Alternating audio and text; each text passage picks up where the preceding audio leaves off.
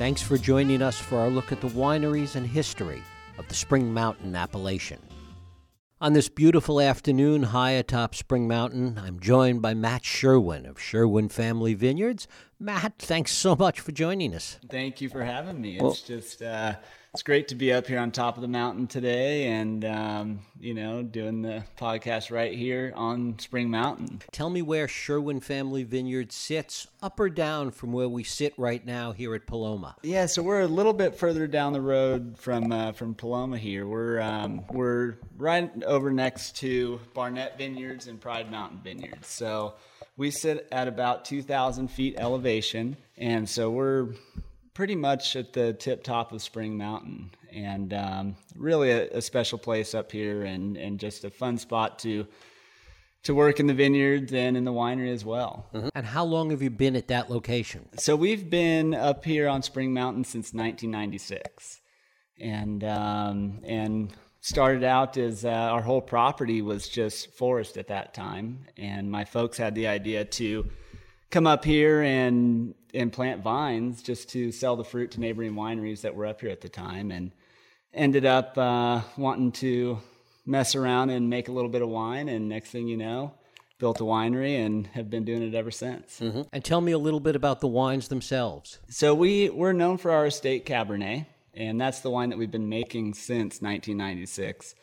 And as time has gone on, um, the second wine we started producing is a fun red blend that we produce, and it's it's called Cellar Scraps, and that's our that's our fun wine of the bunch. It's predominantly Cabernet, but uh, but we do splash a little bit of Merlot, Cab Franc, and Petite Sirah in there. So mm-hmm. it's um it's our red blend that uh, that's come pretty darn popular. And how many acres do you have planted up there at Sherwin? So we our property's 30 acres in total and we farm 16. So mm-hmm. we have mm-hmm. 16 under vine, and and that's one place that we kind of hang our hat is. Uh, my dad and I manage the vineyards ourselves. My dad, Steve Sherwin, and um, and we make the wine ourselves and everything as well. So it's great to keep everything in from one from one source and really have your hand in every portion of the operation. And is the winery open to the public? We're open by appointment only. Mm-hmm. So you, we're open seven days a week and can come visit. Just give us a ring. Give us a little word picture of what it's like coming to visit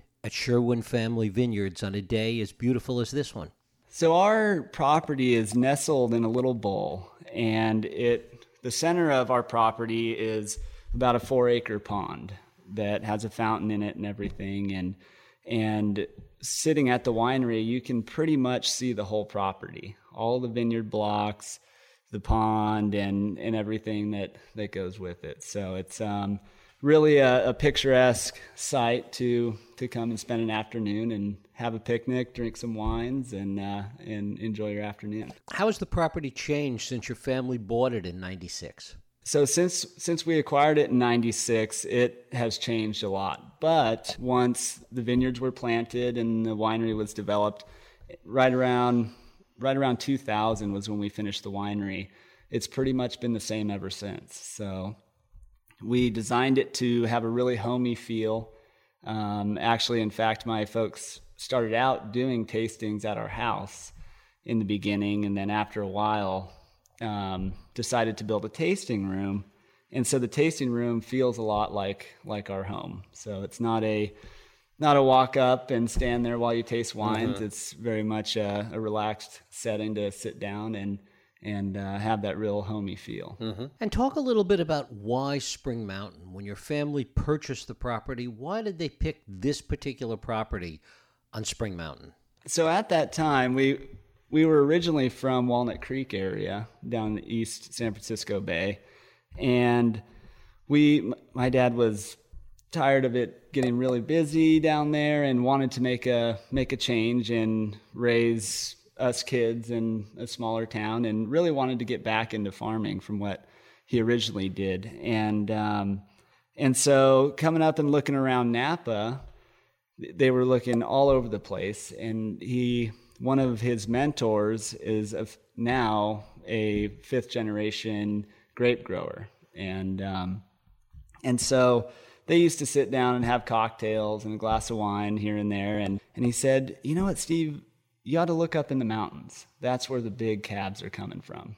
And and so started looking around in the mountains, up on Howell Mountain, up on Spring Mountain, and just really fell in love with the area up here. And at the time, going into our property, it was all dirt road and gravel and um, and really out there. And so my folks, they had a vision and still to this day, I mean, having a property with a bunch of trees, it's tough to have that vision, but they did, and um, and produced, uh, you know, produced the vineyard, and have just been doing it since then. So. And talk about your personal decision to stay with the family business. You know, there are so many kids that grow up here today and then can't wait to go somewhere else. Not all of them come back. Not all of them take up the family business. Tell us a little bit about why you did. Yeah, that's uh always in the beginning, you know, you hear people say, "Oh, it's in my blood," and you think, "Ah, you know, how how could that be? How could you just really, you know, be brought into something and grow up with it and feel a need to stay within the, the business?" But um, but after going off to college and working in another industry for about a year, it really hit home. I thought, "What am I doing here? I need to." get back and get some dirt on my feet and you know, and start start making wine with with my old man. And um, so ever since then, I've just dove in head first, and it's been great doing that. One, you know, with the family, and two, just learning a ton about the wine industry in general, and and learning to farm in the mountains. It's not uh, not the easiest place to to farm, but um, but definitely does m- make some complex. Uh, what what makes it harder up on Spring Mountain? So the the change in uh, in terroir from you know just from different areas of the property. I mean, the elevation change just within our property is probably you know right around 200 feet or so, and we have areas that are just pure rock, other areas that are lush soil, and um, and so, really having different microclimates on the property, one, and different soil types, it's it definitely keeps you moving.